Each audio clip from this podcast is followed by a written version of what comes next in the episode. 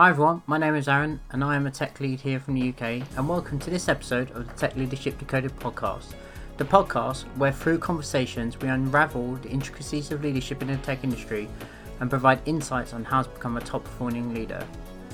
Today we have a great conversation with Sade Turner-Moise answering the question, what is diversity and inclusion, D&I for short?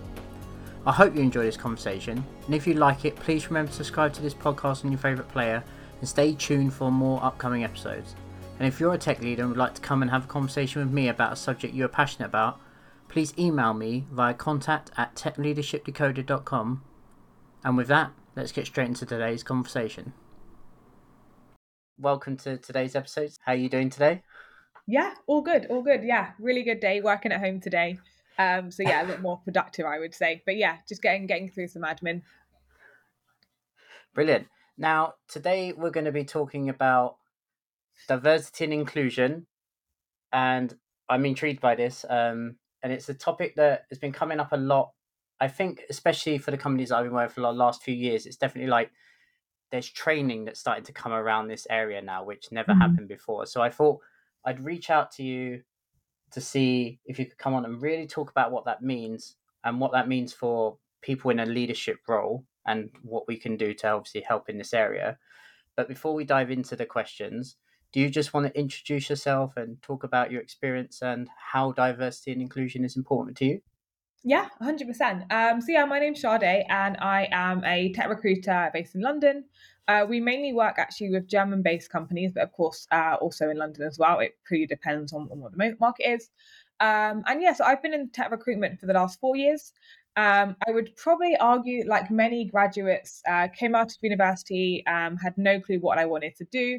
I studied philosophy, actually, which is very, very different to tech recruitment. But yeah, I studied that.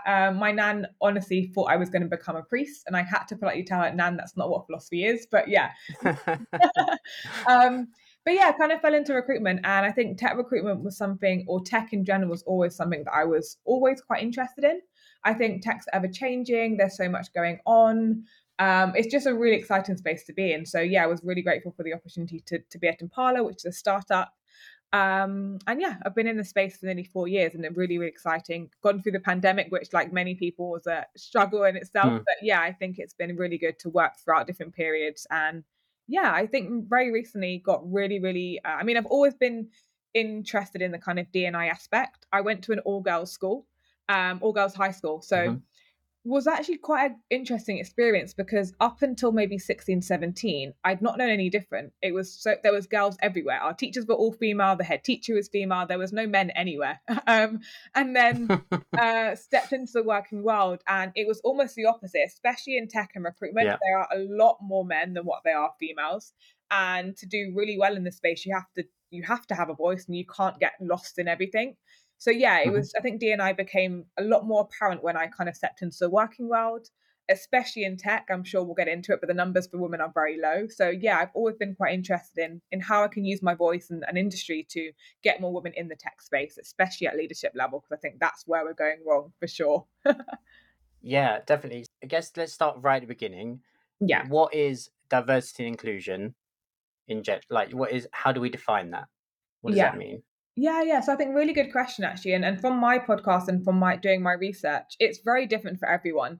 And I think often I find that we do look at D&I very narrowly. But for me, I think, you know, a D&I environment is having one or having people from all backgrounds, all perspectives. Like I said, I think we look at D&I as men and women. And I think for me, it's that's okay. And I think in tech, that is what it is, right? I think in the tech space, I think women make up 20% of the tech world in the UK. And I think 0.7% of women, of those women, are Black. So it's even, you know, when you actually get into the nitty gritties of everything, the numbers get lower and lower as you get more into detail. But yeah, I think it's more than just having, you know, more women in the space. It's about different perspectives, different educational backgrounds, different cultures. And I think bringing all those people together to really build the best product, build the best tech team. That's what I think it really is. It's not just about male and females. Whilst it is a very much that, it's a lot more than that, I would say.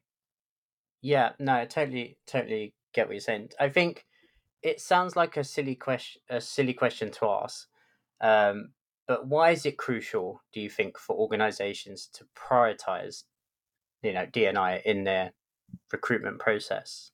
Yeah. So I think there are various reasons as to why I think it's important. But I think it goes back to that diverse perspectives. I think it allows different viewpoints to come into play in everything. It allows you to attract top talent, build products that can cater to a different audience. You know, just by having different people, you can do so many different things. And I actually read an article, I think diverse teams do a lot better in terms of success than teams that are not diverse for various reasons. But I think it's really crucial when it comes to just doing a lot more and having different perspectives involved. You know, when you go out to dinner with a group of friends and you're all pick the same restaurant because you're all from the same group of friends and the same sort of people, where by having different people with different backgrounds enable you to kind of build better products, I would say, for sure. Yeah. Okay. Just thinking on that, because what I'm trying to be careful of is that obviously I, in diversity inclusion, from my understanding from the training I had literally in this year, I am very much on the privileged end of the spectrum, because I am, you know, typical white man, middle-aged, grew up in London in the UK. So I basically have almost as much as you can get in terms of privilege. So when I think of these questions, I generally try and think, am I asking the right question or am I biasing myself on it? So bear with me as I think through some of these. No. There's no all wrong way, I would say. And that's what I've learned from this. Yeah. What is the challenges that people and individuals have and groups of people have when pursuing roles in, not obviously we're going to focus on tech industry, but obviously this applies across the board. But what is the barriers that you think they come against when we're hiring? Yeah. So I think a lot of it comes from a lack of representation. I think, you know, for me as well, you know, let's be honest, I'm a black woman of color. So I guess you were saying that you were, you know, in terms of privilege, you are up there. I think, you know, you could maybe argue the opposite for myself. Not in that way, but, you know, I am in that minority group. And I think often underrepresented groups such as women, such as ethnic minorities, they don't see enough people like them in the workplace. And I think especially in the tech world, especially in leadership roles. And I think that's really hard because it can lead them to feel quite isolated and make it hard for them to kind of find role models or mentors who share similar experiences. It might not be seen as a bad thing. I think for me, I always looked for mentors who were different from me, who were in a life that I wanted to be in, who were in places that I wanted to get. So I think it's not a bad thing, but it can be quite hard to see yourself in those roles. So I think that's one thing. I think access is important as well. I think a lot of underrepresented groups do not have access to the same opportunities, whether that's education, networking events, you know, career development programs. I mean, I remember looking to get into all the graduate programs, you know, that were, you know, all from the big names. And of course, then, you know, they don't look at not people like me, but, you know, that you get what I'm saying. So I think, you know, there's limited access for those groups to get to where they need to get to or to get there where they want to be. And I think as well, you could maybe argue certain stereotypes, certain prejudice, make it really hard for hiring managers to see these people in those roles, which make it harder for us to get there. And then I think as well, you know, it's really hard to not talk about challenges without talking about bias. I think, like I said, right, discrimination does come into play when you think about underrepresented groups. Stereotypes, perception, like I said, it makes it really hard for hiring managers to see those people in those roles. Then when you get there, it then makes it harder for those people to see you in promotion roles or, you know, leadership roles. So I think the bias is kind of everywhere in that. But I think it's often quite hard for barriers to be broken down if hiring managers do not see people that are different in those sort of roles. So I think there are various challenges, but I think those are a few which I've seen. And even, you know, in my role helping engineers, you know, move to different companies, I see it all the time. So I've seen it firsthand, I guess, from my own experience, but also where I am. But it's not in every company, right? I think I'm really lucky where I work that I'm the most senior person in the team. And I think that for me speaks volumes because I think as a woman of color, you know, you don't see that often. So I think it's not in every company that you see this, but in a few companies and speaking with friends, it is a common experience for ethnic minorities or minorities in general. At the moment, we're hiring our company, for example, and you are as you said, helping recruit individuals for other companies. What can we do when looking for new hires to reach a more diverse pool of people?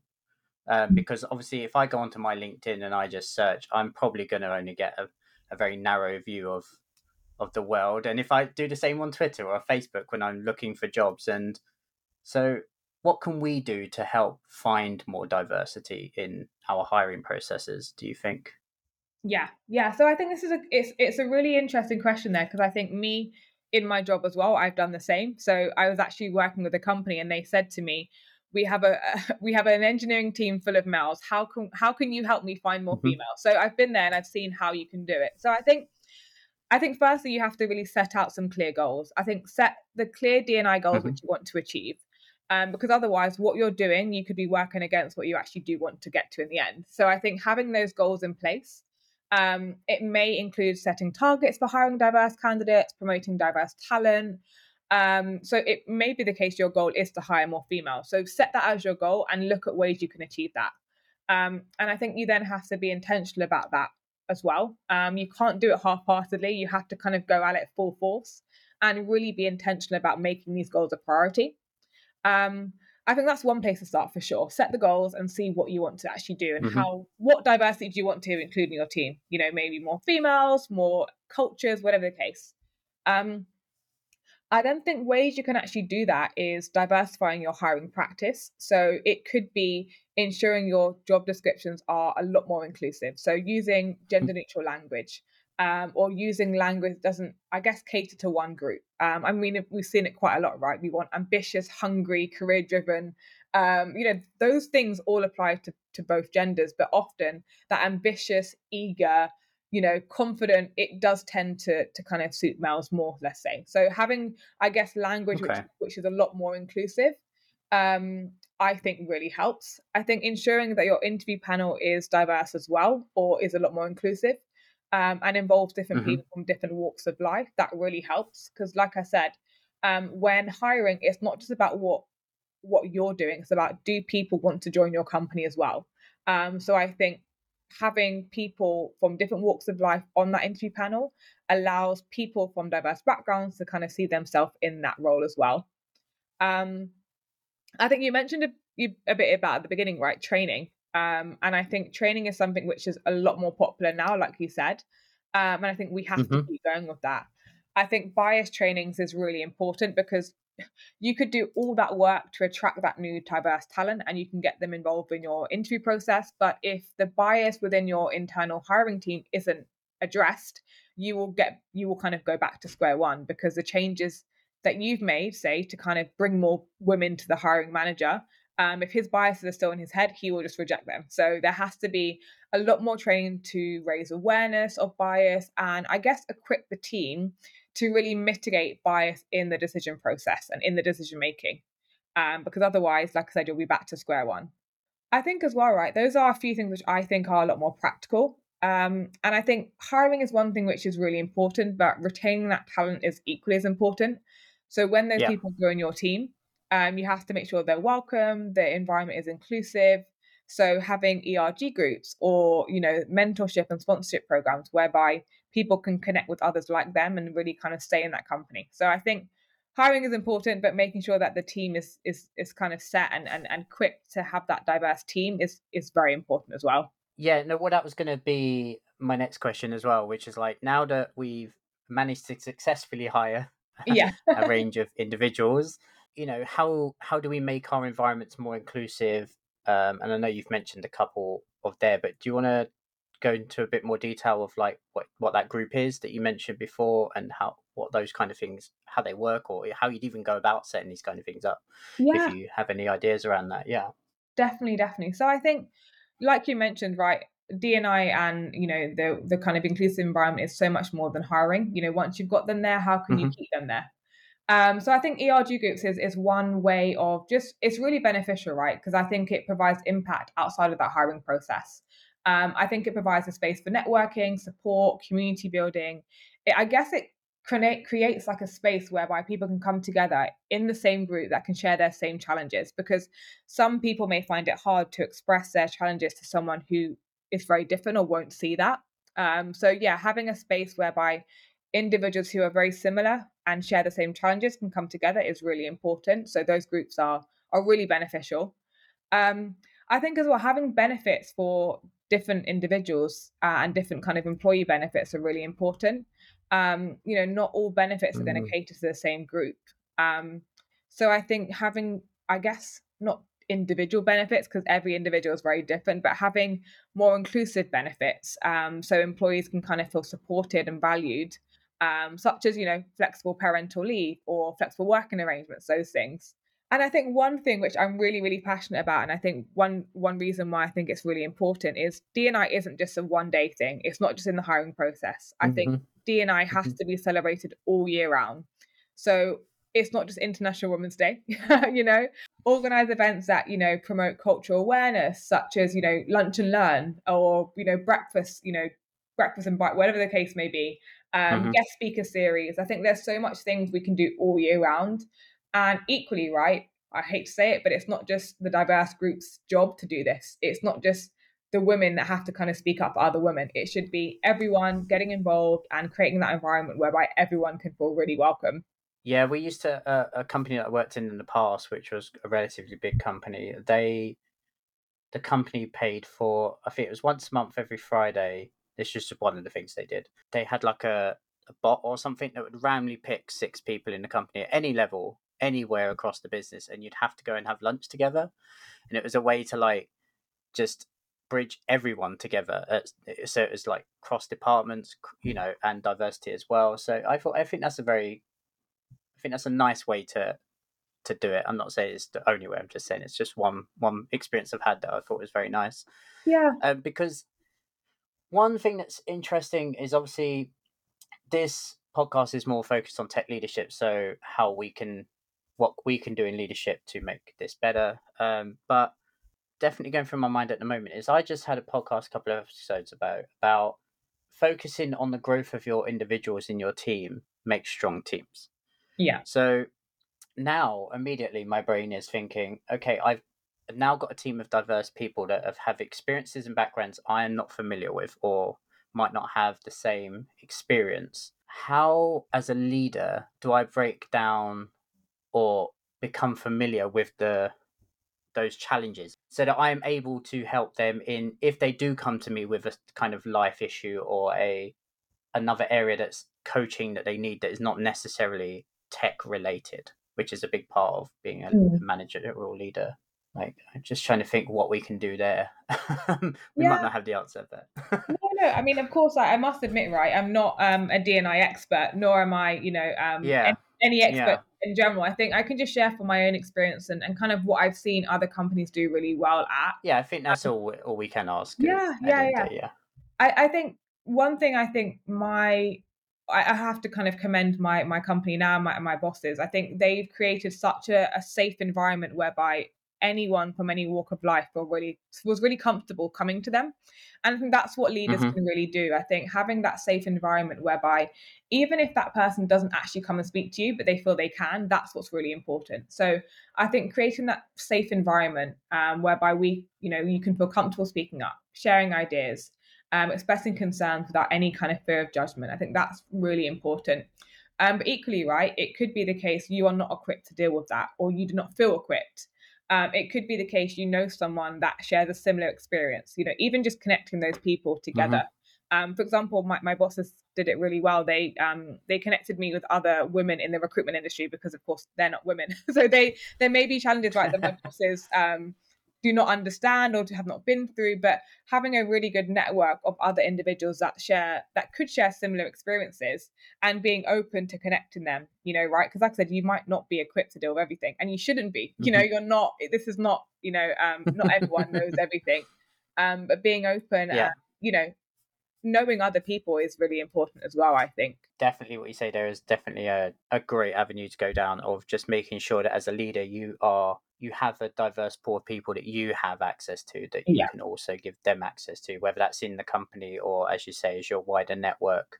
I have noticed in teams that I've worked in the past that, and I think this is a skill that I think is important, and this is less of a question and more of like a topic, is that I generally believe that a diverse team from, you know, male, female, race, age, whatever, I think brings so much different experiences to problem solving that I generally love having conversations where there's multiple people in the room, because you just 100% are going to come up with so many different ideas and different approaches to problems that it kind of almost saddens me that people don't realize that they're not allowing that to happen through their own bias of not hiring in this way. Based on your area of knowledge at the moment, do you know any companies that have like made radical changes? Because I've seen a lot on LinkedIn and like the news and stuff like that of like companies that are really pushing towards diversity inclusion, and then there's always studies from different locations of like, did it work, did it not work, things like that. I've only seen positive. Have you seen anything that's trying to be negative around that area? And do you think it is something that will creep into the thought process of people in leadership that are trying to make these choices?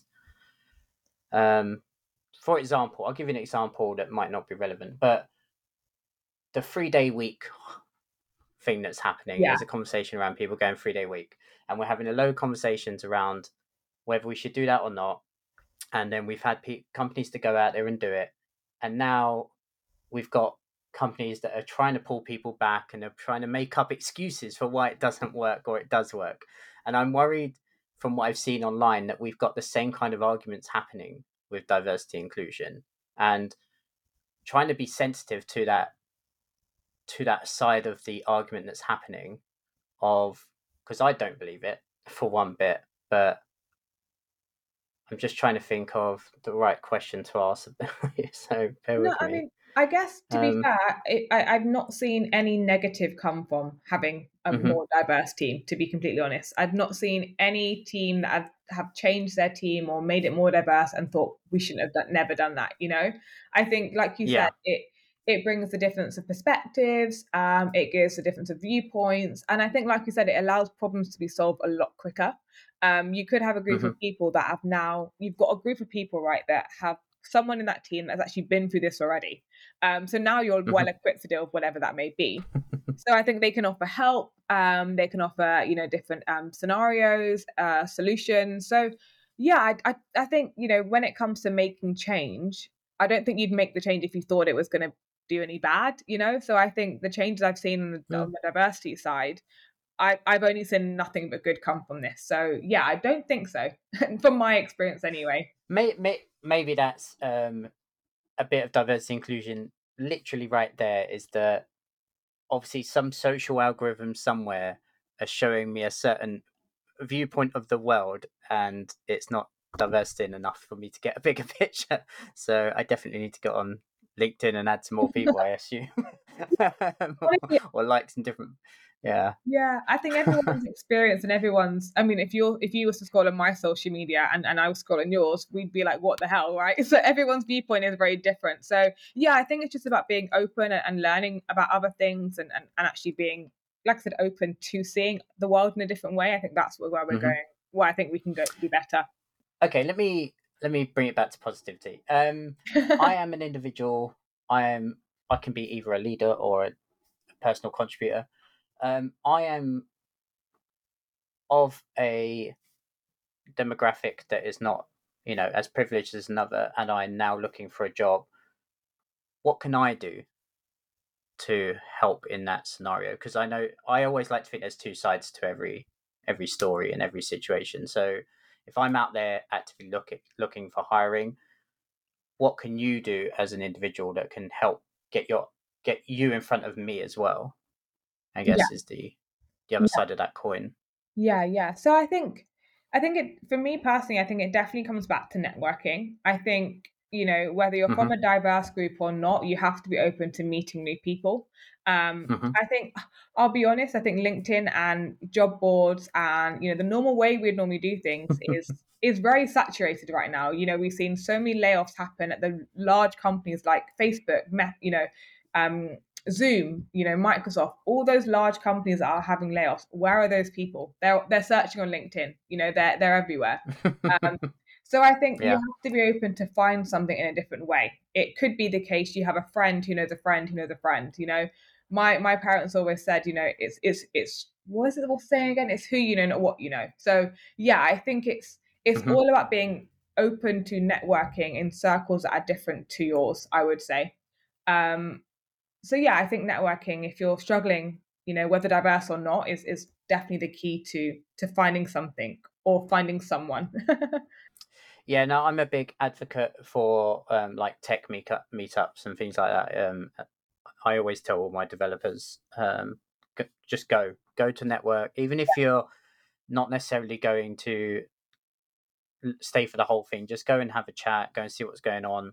And one of the big things of these conferences that happen, and again, it can be a privilege because they cost a lot of money. So hopefully your company will help you go there, but they're 100% worth going to just for the networking that happens at these events. I've met so many people that I'd never have met online if I'd literally stayed in that bubble. And if you stay in work, that's even the smaller bubble, right? There's only so many of you. I guess a question I have, I've decided that my company is not doing enough. That's not really what I'm saying in my company. I'm just saying in general, the question.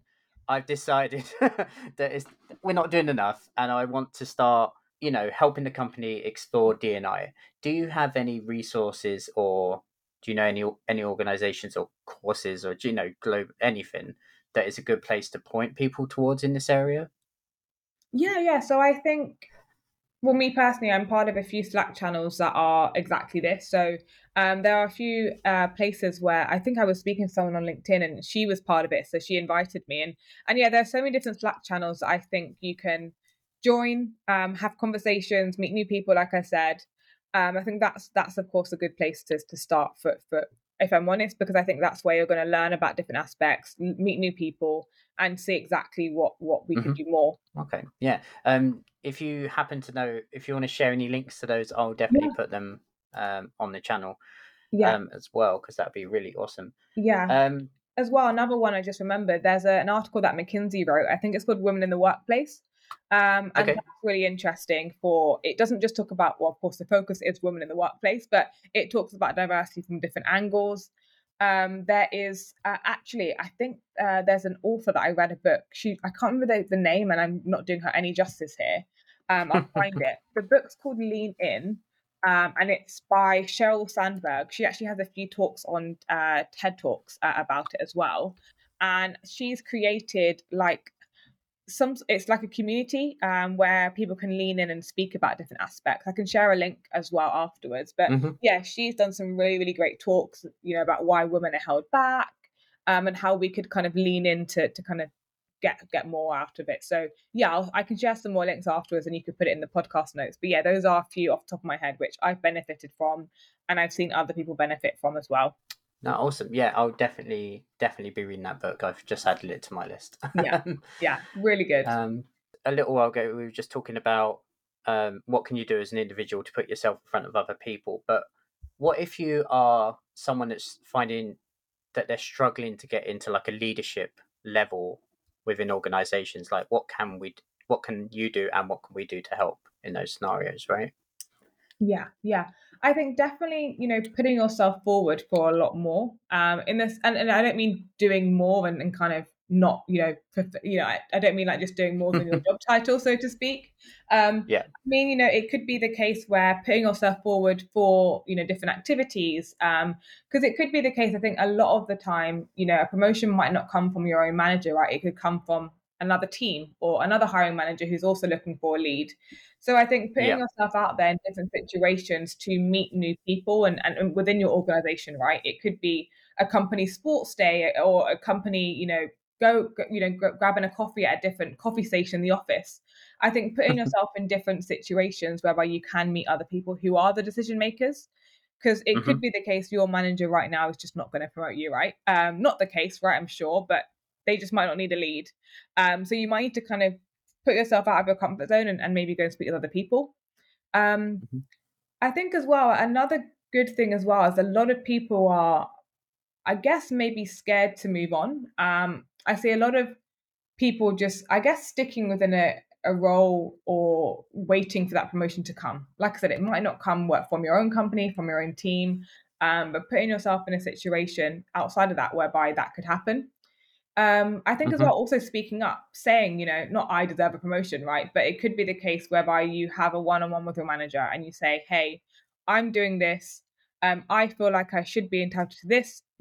Is that possible here? You're not giving them an ultimatum, right? But I think often I do find that, underrepresented groups are fairly scared to have a conversation, or they don't want to come across in a certain way, or whatever the case may be, right? But how else are we going to get there? So I think putting yourself in that conversation and saying, I would like this. I don't feel satisfied where I am now. Is this possible? I think having those conversations and being open to them is really important as well. Yeah, I think as you point out there, just one aspect in your one-to-ones is definitely a great way to approach it, right? Because it's usually at companies, a one-to-one situation is very helpful in pushing you towards your career path through that company or business, right? So giving them a clear, I want to progress. Yeah. What do I need to get there is always a good conversation to have, and it forces the individual on the other end to actually think about it. Yeah. As well. So I think if anything, I'd always say as a tech leader, I'd always say definitely bring it up in your one-to-one straight away. Just set your expectations with your leadership of what your career plans are and where you want to go, and just get them to help you list out the steps to get there. I think it's always a great thing to do. Yeah, because like everything, right, people may not know you want that promotion, right? So you have to say 100%. They might think, oh, well, she's comfortable in that role, or does he even want to progress? So I think actually saying, this is what I want to do, how am I going to get there, what do I need to do, is really important. I think, yeah, because I think there was a few years back where I can't remember who was arguing it or where, but it was always about the pay gap between men and women. Yeah, and then there were statistics out there that how much of these statistics you believe, but there was one that men tend to ask for promotions more, so they get more promotions, or they tend to ask for raises more, so they get more raises. So I think the one thing I took away from that when that was happening was, if that's true, then everyone else needs to just start asking. Yeah. But again, there's that history of being afraid to ask, I guess, because of the pushback that's happened. So I think personally, we just need to all get better at just asking for what we want and, go from there. I think that's like everything in life, right? Like I said, if you don't ask, my mum always says, if you don't ask, you won't get. So I think always just ask. And the worst they can say is no. It sounds really bad, but you're already in the position for them to say no, right? Because you're not in that leadership role. So even if they say no, that's where you are already. So it's not that you're going to be pushed back further. You're just not going to be where you might want to be. I think having no is not a bad thing, and looking at ways you can make sure you get that yes is important. I think personally as well, I think there's a safety in a no, because what I think a no gives you is the power to know that they're not interested for whatever that question is, right? They've decided they don't want to deal with it. So that gives you the freedom and the power to go, I will go somewhere else that's willing to do that. But until you ask that question, you're never going to know whether that's the case, right? And then you could just be sitting around for a very long time hoping for the best. In my role, right, I speak with so many engineers at all different levels, and I think I've been speaking with a lot of CTOs and VPs of engineering lot recently, of course, for my podcast, encouraging more women to get into tech, and I think what I've seen from these women is they just ask, and a lot of what I've been saying, how did you get to where you are? Well, they had to move on from companies that didn't see them progressing. So that's one thing. But they had to ask for those promotions, right? They have to say, they have to kind of have a voice. You can't, unfortunately, sit there and be quiet, because that's where you kind of get lost in the company. I think from what I've seen, and a lot of progression does happen just from speaking up. For sure. Actually, I'm speaking with a lady right now amazing engineer. She's actually moving from her current company for an even better package and an even better opportunity elsewhere. And I think having that courage to be okay to move on and be okay to ask is really important. Yeah. And then I think like there's the opposite of that as well, is that as a leader, it's you should be encouraging that kind of environment of people being able to just come and ask questions. And they should, if it is a no, I think you should have a no for a reason, and you should go back with a reason, and that will help. But you should never just be creating an environment where you just shut people down and say, no, move on, let's carry on. Yeah. And it may not be a no, right? It could be a not right now. But here's not right now. That's important. Yeah. But it could be, you know, here's reasons, or here's how you can make it sooner than what you might think. So yeah, it's a no is not a bad thing. Like you said, it's a safe place for you to work on a lot more. Mm-hmm. We briefly touched a minute ago on things that I could do to bring into the organization D&I, and how I could start that kind of, you know, implementation into the business. But do you think that there are kind of like any potential challenges that as an individual who's trying to bring that to the table could come across when that happens? Yeah, I mean, there are always challenges, right? And I think often as a leader, right, you know, a tech lead, you often have someone above you as well, right? So it could be the case as a leader, you go to your manager and say, I think this is important. Here's what I want to do to help with this issue. They might say no, right? And that's absolutely okay. But I think it's, like I said, it's all about having that environment whereby you can still have those conversations and people can still come to you. I think as a leader, you should look at your team as like somewhat a mini company in that sense, whereby everyone in there feels comfortable to come to you, and they may not be comfortable to come to anyone else above them. But I think that challenge is having that conversation in itself. There might be a no. And it could be the case someone says, no, we're not having that. We're not pushing that forward. But often it is a yes. So I think you need to be that voice for the people in your team that do see the benefit in that. So, yeah, I think the challenge could be that it would be shut down by someone else, right? But I think you need to be that person to kind of push those things forward. Otherwise, it won't change. Yeah, 100% agree with you there. I know that you said you've mentioned a few times that you have a blog. A podcast. Can you just quickly let us know what that podcast is about? Because after I've listened to a few episodes after meeting you, and I definitely want you to come back on to this podcast again in the future, maybe with one of your guests, because I'd like you guys to bring a woman's approach to this conversation that I'm trying to achieve. So I definitely want you guys to come on at some point and talk about women in tech. So do you want to just quickly give 5 minutes on what your podcast is about? Yeah, of course. So my podcast is called Women Talk Tech. And I guess that the main aim of it is to encourage more women in the tech space to talk a lot more about it. Whether we talk about our challenges, we talk about what we love about the tech space, we talk about how we've achieved what we have done. I think having that conversation, you know, I think a lot of women tend not to speak about it. You know, you mentioned that men ask for pay rises more than women, or whatever the case may be. So I think the podcast really is aimed to share the successes of women in the tech space of all areas, whether you're an engineer or someone like myself who's helping more women to get into the space. That's what it's aimed at. And I think that, I guess my main goal really is to not just share the challenges. I don't want the podcast to be quite doom and gloom. I don't want to just talk about the low numbers about women in tech, because if you hear such bad things, how would any other person want to get involved? So yeah, I think the main aim really is to kind of really shed a light on why more women should be in the tech space and why more women should actually stay in the tech space. So whether that's working towards a leadership role, like you mentioned, right? Or working as that CTO, or even founding your own tech company. I think tech is a really exciting place to be in. So I hope my podcast is showing that, and showing that women can be there. And yes, you may be the only female engineer there, but there will be others coming. Yeah, brilliant. Yes, 100% need to have you come back, and we should do a whole episode on just women in tech in general. So yeah, hopefully we can arrange that. Yeah, so in a second, I'm going to ask you to plug everywhere people can find you online.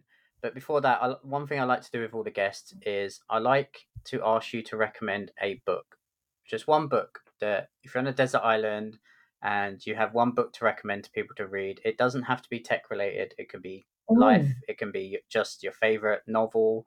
But I think what I'm trying to do is on the website, eventually I'm going to build like a bookcase of just all the books that everyone's recommended.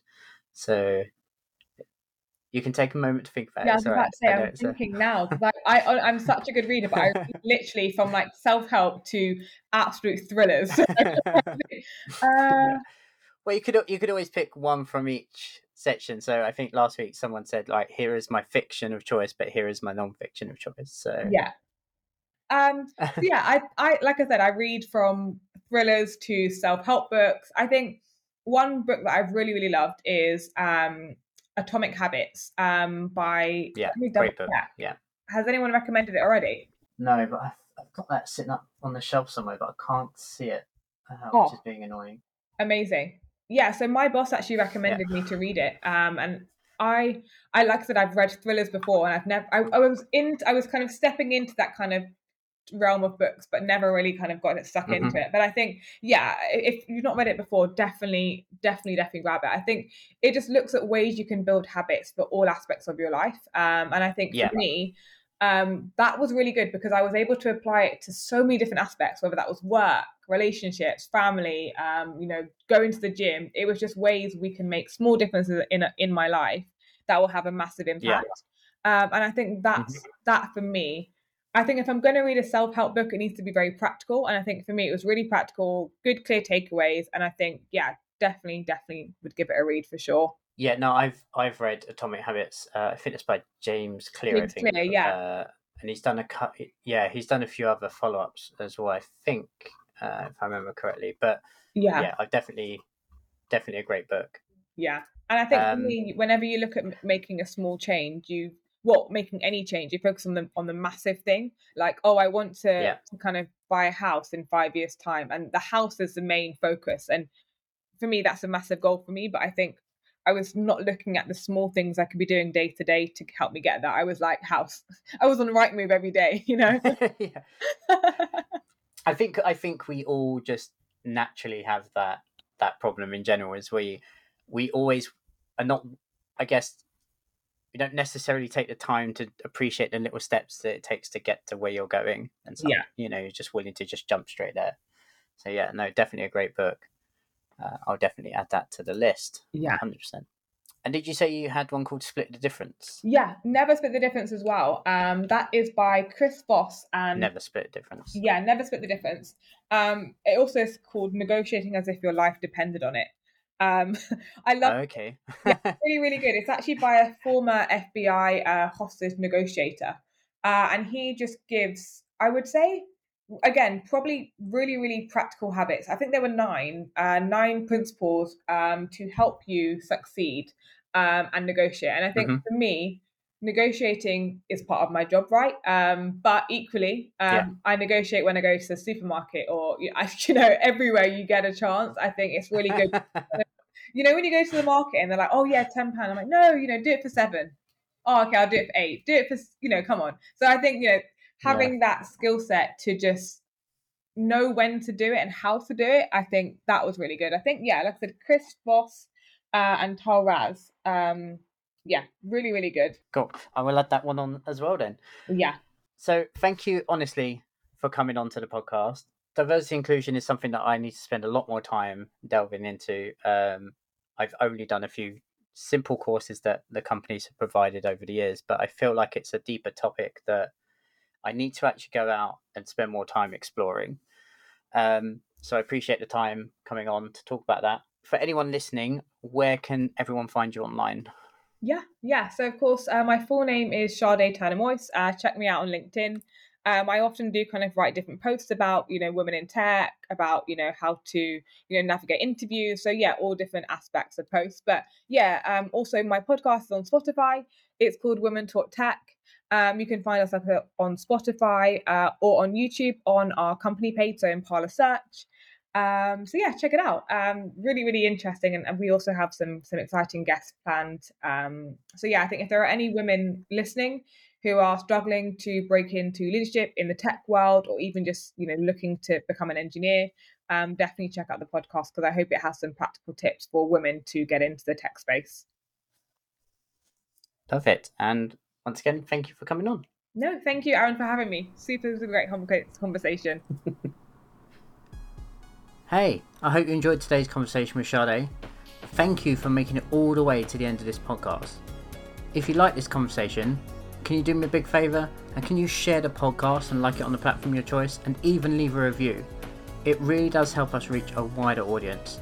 And finally, once again, if you're a tech leader and would love to come and have a conversation with me about a subject you're passionate about, please email me via contact@techleadershipdecoder.com. And I'll see you in the next episode. Thanks again. Bye.